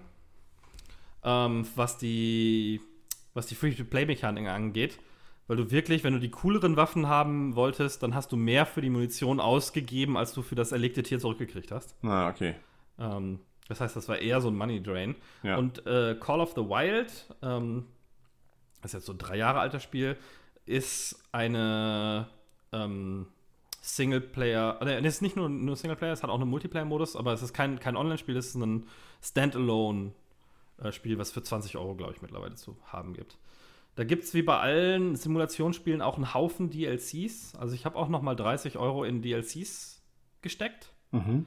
Alles von neuen Jagdgebieten, irgendwie ähm, Alaska, Afrika, ein paar andere solche Geschichten, die dann immer auch mit neuen, neuen Tieren und sowas natürlich kommen. Und ein paar Waffenpakete, ähm, weil ich mit einer Armbrust jagen wollte zum Beispiel. Und das sind meistens aber so Pakete, wo dann direkt eine ganze Reihe Sachen kriegst. Zum Beispiel gibt es ein Entenjagdpaket, da kriegst du dann halt ähm, neben verschiedenen Arten von Enten auch verschiedene neue Schrotflinten, die für die Entenjagd ausgegeben sind, ein paar von diesen Rufern, ne, diese Entengeräuschgeschichten, Mhm. äh, paar Tarnungen und so weiter. Ähm, und alles, was du als DLC kaufst, ist im Spiel dann auch kostenlos im Sinne von, du musst nicht erst die Spielwährung freispielen, um dir das zu holen, Ah, in den meisten okay. Fällen. Mhm. Das heißt, du kannst dann auch sofort damit anfangen, das Ja. zu nutzen. Ja, ist cool. Ähm, Also ich habe ja, ich habe ja dieses Jagdgefühl, hatte ich ja immer bei Horizon äh, Zero Dawn. Mhm. Heißt es Horizon Zero Dawn? Oh Gott. ja, heißt es. Gott, oh Gott, oh Gott, oh Gott. Das ist Oh Gott. eigentlich ein ziemlich schlechter Name für ein Spiel. Ja, ist kein, kein optimaler Name. Aber ich hatte da immer dieses Jagdgefühl, weil du ja da auch unterschiedliche Gegnertypen hast. Du musst dich eben ranschleichen. Ja, du musst nicht auf den Wind achten oder so, aber für jede unterschiedliche Gegnerart, für jede unterschiedliche Roboter-Dino-Art gibt's eine unterschiedliche Strategie, wie du die platt machen kannst und was du auch für Munition verwenden musst und so weiter. Ja. Und deswegen, das war für mich genug von diesem Jagdgefühl und gleichzeitig aber noch genug Dynamik. Ich weiß nicht, ob so ein reines Jagdspiel mit realistischen, in Anführungszeichen, Gegnern, ähm, ob das für mich das Richtige ist. Aber es Das- klingt auf jeden Fall, klingt auf jeden Fall interessant. Man- Manchmal können die Tiere tatsächlich wie Gegner sein. Wenn jetzt so einen Büffel äh, verfehlst und dann die Herde auf dich zukommt, kann die dich auch schon mal umnocken. Oh, okay. Ähm, Krass. passiert jetzt nicht so, nicht so häufig, aber äh, ja, kommt schon vor. Ja. Äh, ja, aber die, die, die Abstufung an Realismus ist auch nicht das realistischste Jagdspiel, was ich hier gespielt habe. Du hast Ähm, auch andere Jagdspiele gespielt. Ja, ich war schon immer ein, ein Freund dieses, dieses Genres. Und ich weiß noch, eins der älteren Deer Hunter-Spiele, ähm, da war es tatsächlich so, dass du dann so Sachen machen musstest wie, du hattest dann so einen Kalender und hast dann gesagt, okay, im ähm, Oktober fange ich an, äh, Nahrung auszulegen, damit ich dann im November, wenn es oder, oder Dezember, wenn es anfängt zu schneien, die Tiere dann da- noch weiter dahin kommen, weil das Essen irgendwie knapp wird und solche Geschichten. Oder du musst es auch, äh, du hast auch ein realistisches, was die Amerikaner das Tag-System nennen. Das heißt, du hast dann irgendwie, bevor du auf die Jagd gegangen bist, gesagt, okay, ich kaufe mir jetzt äh, die Lizenz, ein männliches Reh zu erlegen und ein, weiß ich nicht, ähm, Schwarzbär oder so. Mhm. Und dann durftest du auch nichts anderes verwunden, außer die. Und wenn du eins auf eins geschossen hattest, war damit dein Tag weg, auch wenn du es irgendwie nur verwundet hast und das Tier dann nie findest. Ähm, Krass. da, also da, da war dann noch so der, der gesetzliche Rahmen quasi mit simuliert. Ähm, das war mir dann aber zu, dass man dann immer ständig wieder raus aus den Gebieten und wieder rein und so viel Verwaltung drumherum. Und The Hunter hat für mich eine gute Balance zwischen, zwischen dem Realismus-Teil, aber es ist auch noch gamey genug, dass ich Mhm. mich da jetzt nicht zu Tode langweile. Äh, wobei ich das so halte, dass ich da irgendwie, das, das mache ich immer, wenn ich dann nebenher irgendwie eine YouTube-Videoserie gucken möchte. Oder Ja, sowas. okay, verstehe. Das, das braucht jetzt auch nicht immer 100% meiner Aufmerksamkeit, das Spiel. Okay. Ja, aber ich, ich äh, verlinke meinen Trailer, ich schicke dir nachher mal einen äh, nach, der, nach der Show, Mhm. ähm, damit du das mal angucken kannst. Ich war äh, überrascht von. Ähm, Ja, und du meintest ja auch 30, der 40 Stunden Qualität. oder so hast du reingesteckt. ja, insgesamt habe ich da über 70 schon drin. Wow. Ähm, ich habe da, wie gesagt, eine Hassliebe zu, weil das ist technisch kein astreiner Spiel. Ja. Mittlerweile ist es einigermaßen okay. Es crasht hin und wieder mal. Und alle 30 Stunden ungefähr passiert es mir mal, dass es ähm, crasht und nicht mehr startet und nur durch komplettes Löschen und Neuinstallation wieder startet. Ah, Okay. Allerdings behältst du deinen Spielstand ähm, Cloud Saves. durch dein Cloud Saves weiter, ja. Das, äh, Das ist gut. hat zum, zum Glück keinen Einfluss drauf. Aber auch, ähm, und, und ich bin ja alter Waffennah, ne? Ich reg mich ja mal auf, wenn Waffen unrealistisch sind Mhm. in, äh, in Spielen. Und das ist hier auch nicht 100% on point, aber dadurch, dass du halt die Waffen auch einzeln auch kaufen kannst, ne? also gerade diese Erweiterungs, in diesen Erweiterungspaketen, ist da natürlich sehr viel Arbeit reingeflossen, was die, was die Gestaltung der Waffen und so weiter angeht. Ne? Mhm. Ähm, und dass die Bedienung auch so sich realistisch anfühlt. Das wäre tatsächlich ein ganz guter Übergang zum nächsten Spiel. Dann hau rein. Realistische Waffen. Ich Oh. habe gespielt Lego Herr der Ringe. Ähm, okay, okay, du musst mich jetzt eben, du musst mich jetzt mal so ein bisschen abholen mit der Überleitung. Ah, okay, die Überleitung ist vielleicht ein ganz kleines bisschen äh, sehr abwegig.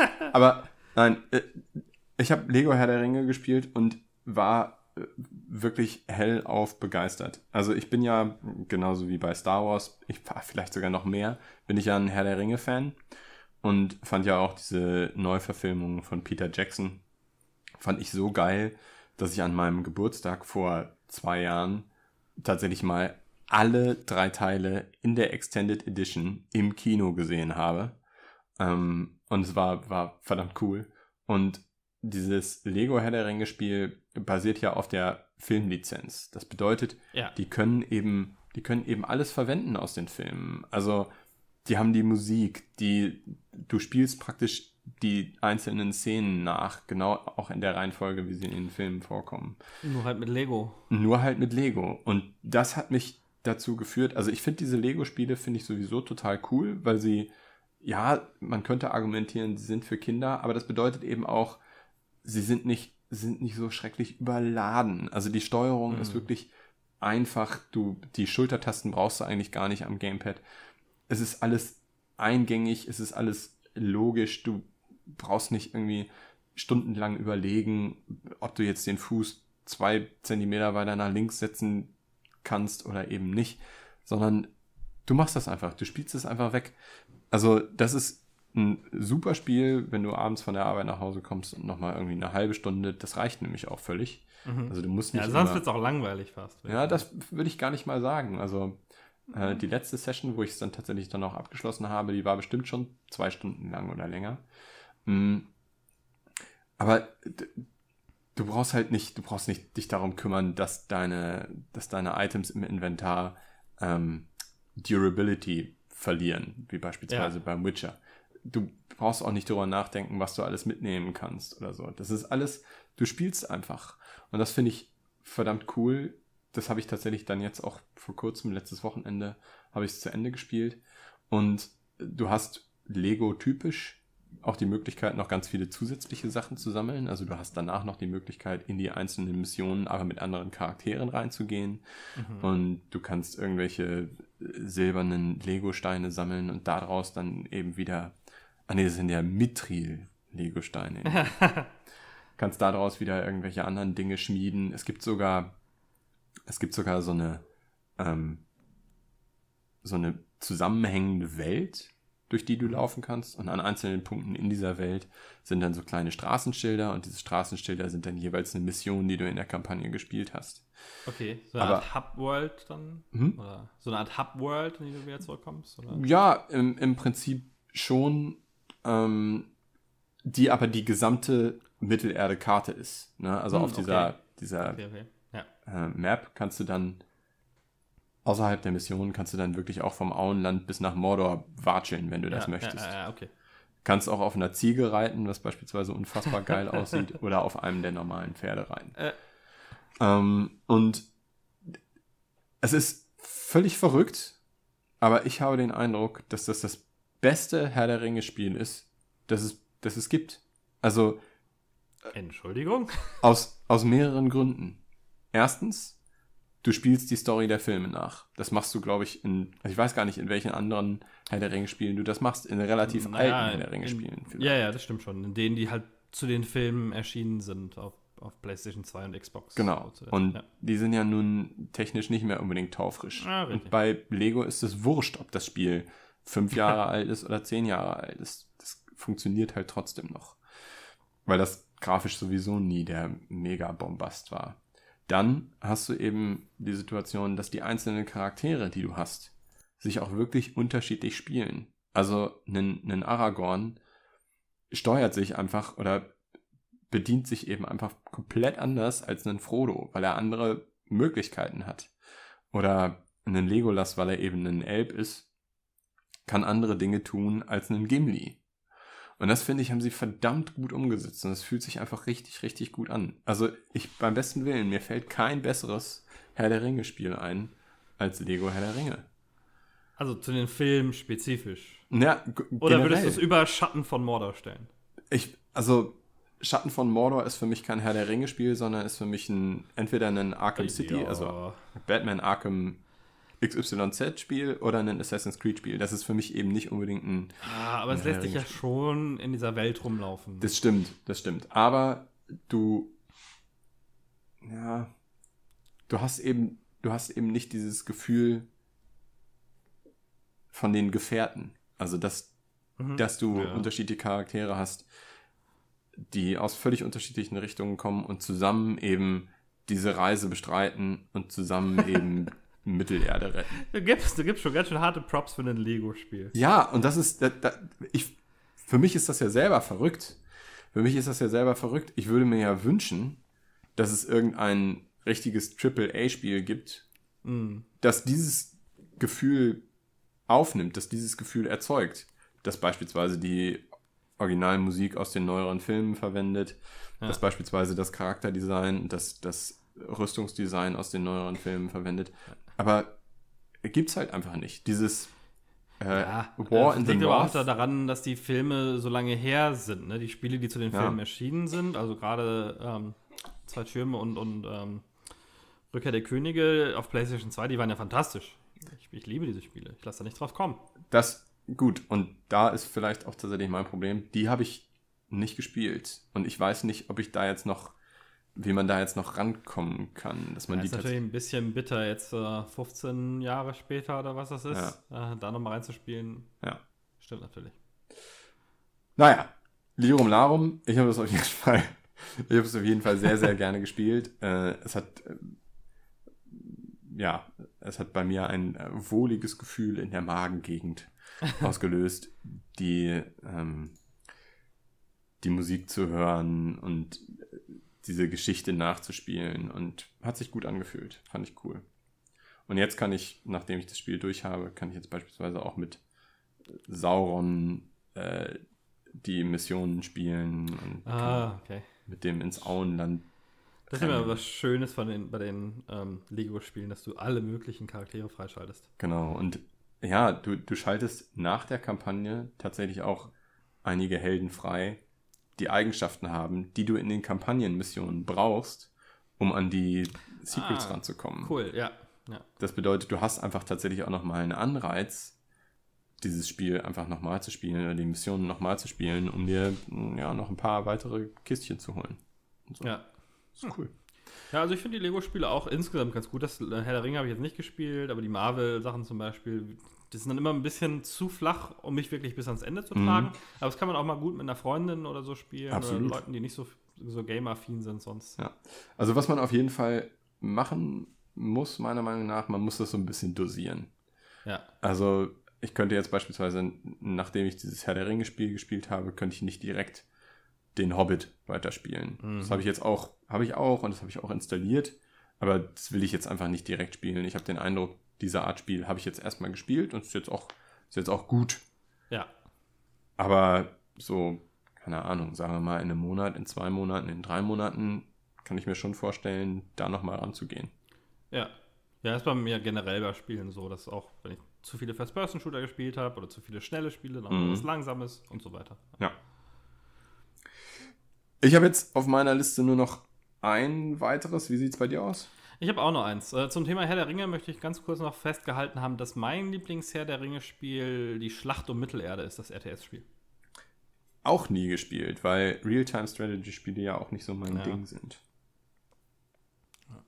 Ähm, ja, soll ich mein letztes dann machen? Hau dein letztes raus und dann mache ich zum Abschluss mein letztes.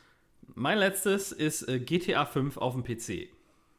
Jetzt denkst du dir wahrscheinlich so, ja, whoopdi-du, das, was ein alter Hut. Ja. Das ist auch Aber für mich das, das, das zweite Mal, dass ich dieses Spiel ähm, gekauft habe. ist übrigens auch ein Spiel, das ich bereits gespielt habe. Also, Ja, ja, ja, ja, ja, pass auf, pass auf, pass auf. Aber nicht so wie ich. Ja, kann ich dir, kann ich dir versprechen, dass du es nicht so gespielt hast wie ich. Ich habe es mir irgendwann mal für den PC gekauft, als er auch den First-Person-Modus hat und so weiter, ne? mhm. Und dann habe ich irgendwie eine Stunde reingespielt und es wieder gelassen, weil ich es auf der PS4 damals schon durchgespielt hatte. Ich glaube, ich habe es. War es nicht hier sogar? Nee, das war nicht auf der PS3 noch, ne? Also doch, vier. ich hatte es auf die, ich habe es nur für die PS3 und für den PC. Wahrscheinlich ich habe es gar nicht für schon die PS4. durchgespielt auf der PS3.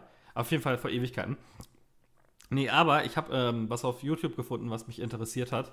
Und dann äh, Dutzende Stunden erstmal damit verbracht, herauszufinden, wie man GTA 5 moddet auf dem PC, Okay. ohne dass es sofort abstürzt, was äh, eine Kunst für sich ist. Man mit verschiedensten Tools, die ähm, manche Sachen kann man so in Ordner packen, manche nur über den Tool in so einen kom komprimierten Ordner, äh, compressten Ordner. Äh, manche Sachen gibt es als Installer, manche musst du händisch auseinander pflücken. Ja? Riesen Headache. Ja? Mhm. Äh, kann ich nicht unbedingt empfehlen, das anzugehen, außer man will es wirklich machen. Aber dann habe ich 30 Stunden in LSPD-FA gesteckt. Das Los Santos Police Department First Response. Das ist ein Polizeimod für Grand Theft Auto 5. Krass. Und zwar ähm, bin ich ja, ich bin ja so ein langweiliger Spießer, der eigentlich lieber mal auf der Seite der Polizei spielen mhm. will. Und da gibt es aber eigentlich nicht so viele Optionen. Ähm, es gibt die SWAT-Spiele, die kommen dem noch so am nächsten. Ja. Wo du aber natürlich immer so eine Gewaltsituation ist schon fast militärisch auf seine Art, ne? Mhm. Das ist so noch so, so ein Zwischending. Es gibt diese, diese Polizei, diese deutschen Polizeisimulationen, die, äh, naja, der Unterhaltungsfaktor liegt da nicht im Spielspaß. Autobahnraser. Äh, ja, nee, es gibt tatsächlich, glaube ich, sogar nee, ein Spiel, das heißt Die Polizei. Ja, ja, genau.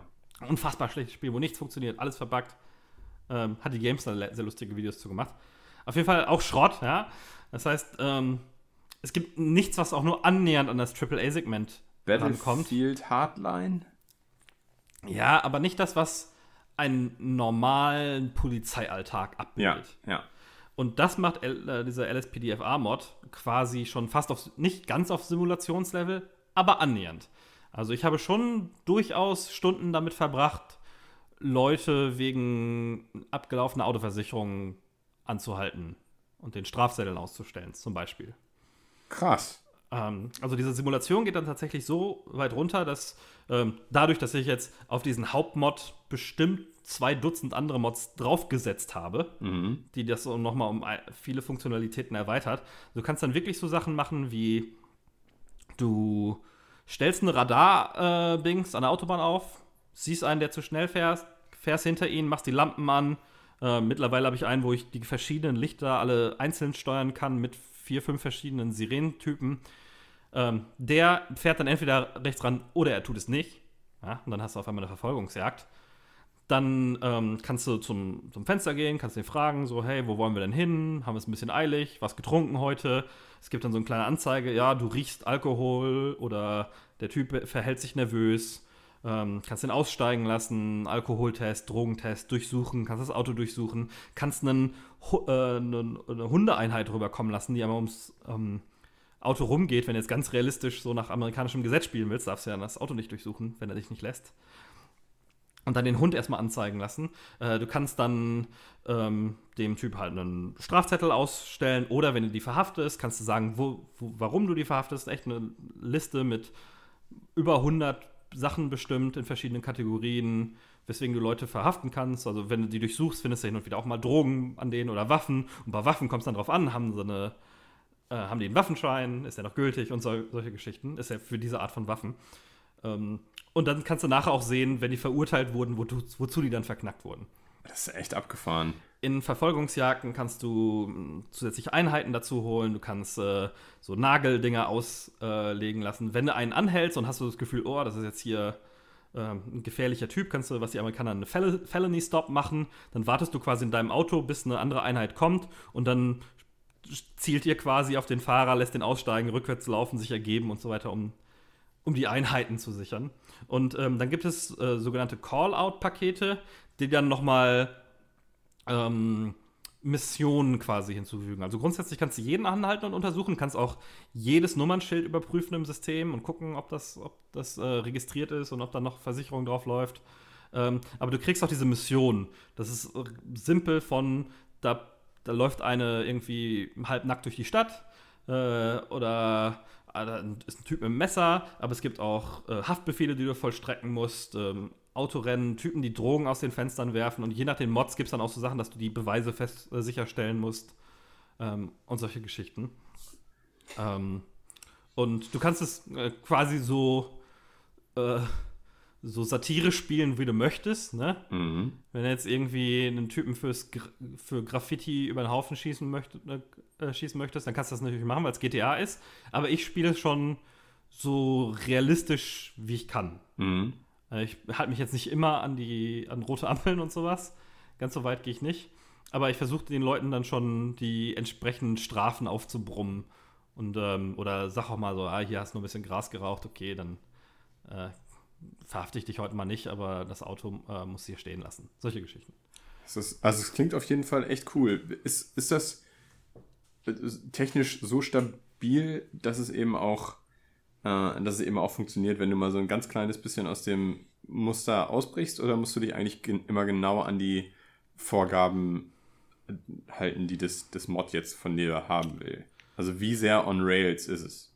Also äh, technisch stabil ist es überhaupt nicht. Es stürzt auch immer noch mal gerne ab. Entweder nur die Plugins oder gleich das ganze Spiel. Mhm. Aber ansonsten hast du, es kommt ein bisschen darauf an, diese Callouts, ähm, kommt ein bisschen darauf an, wie die gemacht sind.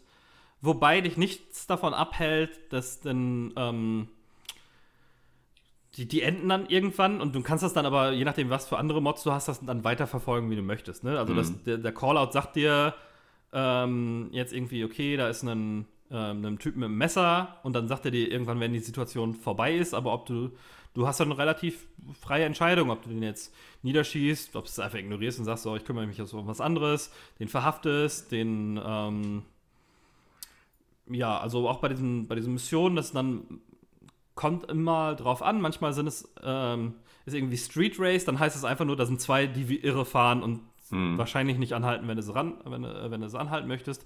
Aber ansonsten lässt sich das Spiel dann schon machen, wie du möchtest. Du hast etliche Menüs, ähm, die du aktivieren kannst, also je nachdem auch, wie viele Mods du hast. Über, ähm, ich habe das, das Hilfemenü und da habe ich dann quasi eine Liste, möchte ich einen ähm, eine lokale Unit zur Verstärkung, State Patrol, einen Krankenwagen rufen und die reagieren dann auch sehr dynamisch. Also, wenn du einen Krankenwagen rufst, kommt der, liegt da einer tot auf dem Boden, versuchen ihn wiederzubeleben und dann gibt es eine zufälligen Faktor, je nachdem, wie er, ähm, ums, wie er zu, zu Boden gegangen ist, ob die den wiederbeleben können oder nicht. Mhm.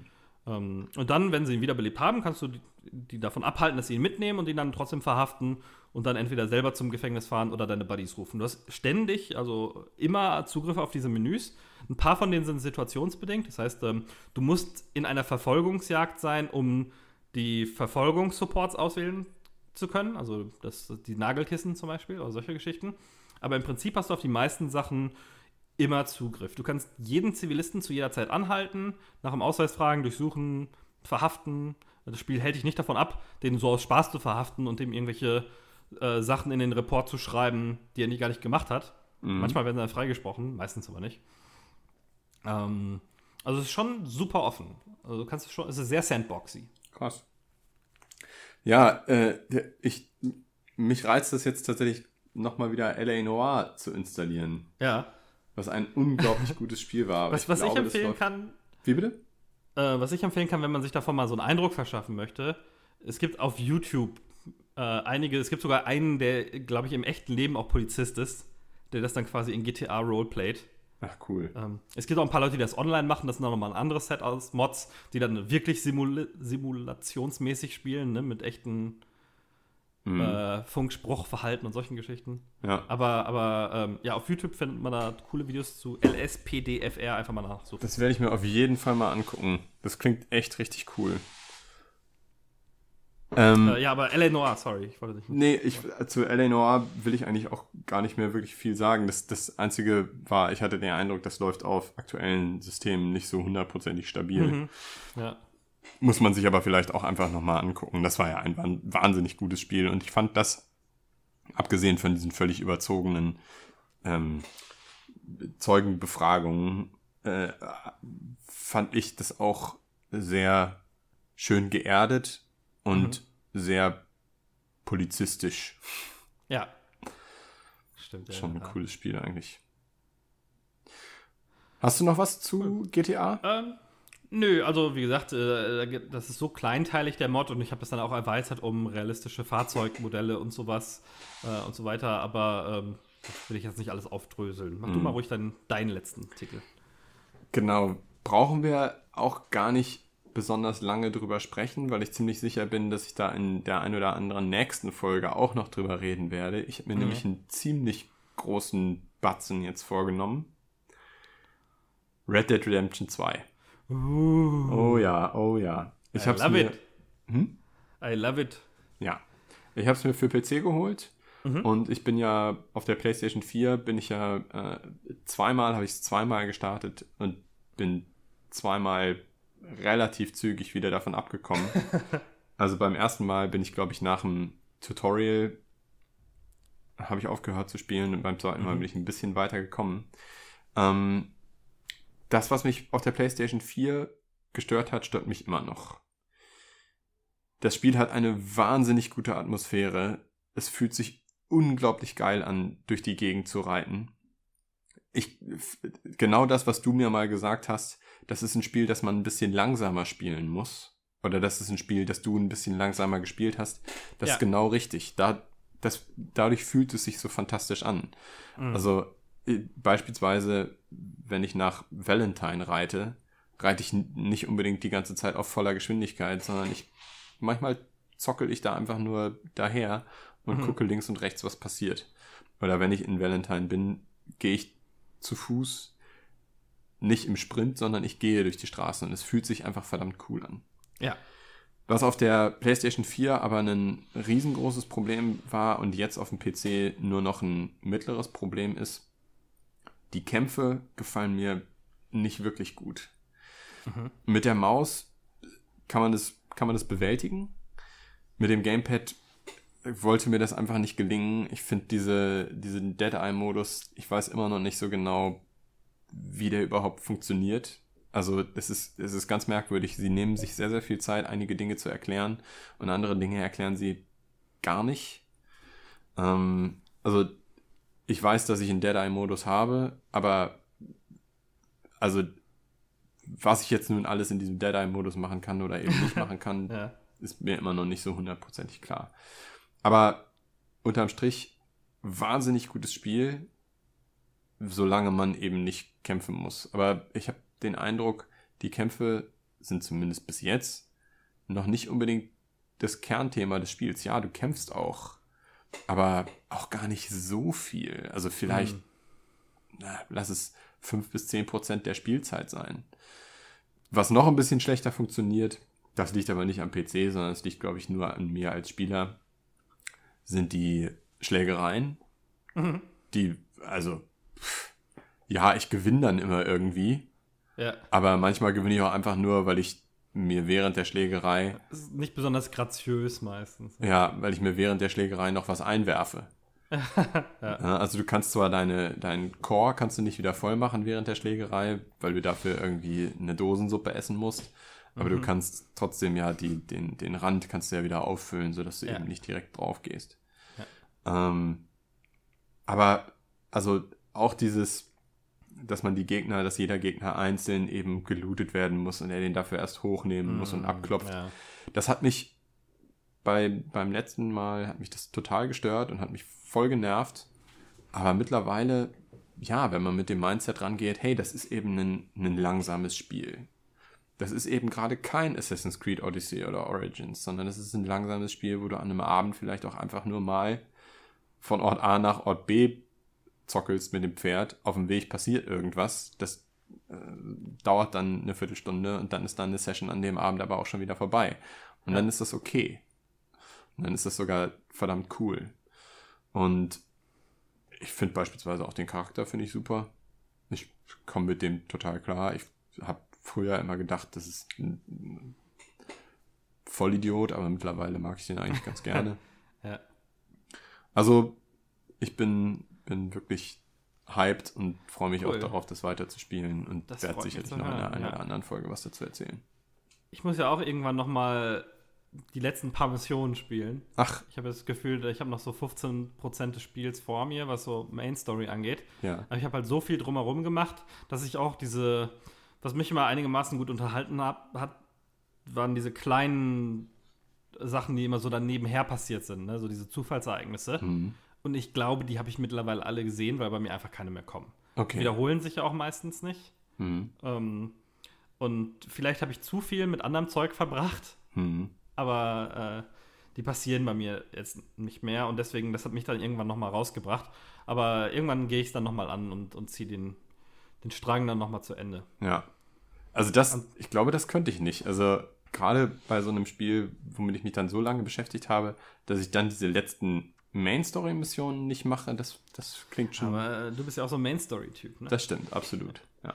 Ich habe ja gerade durch meine letzten beiden Spiele schon schon quasi deutlich gemacht, dass ich äh, mit, mit, simulastischen Aspekten von Spielen, mhm. auch wenn diese auch, auch die nicht spektakulären, für manche Leute vielleicht monotonen Geschichten immer ganz, äh, ganz cool finde.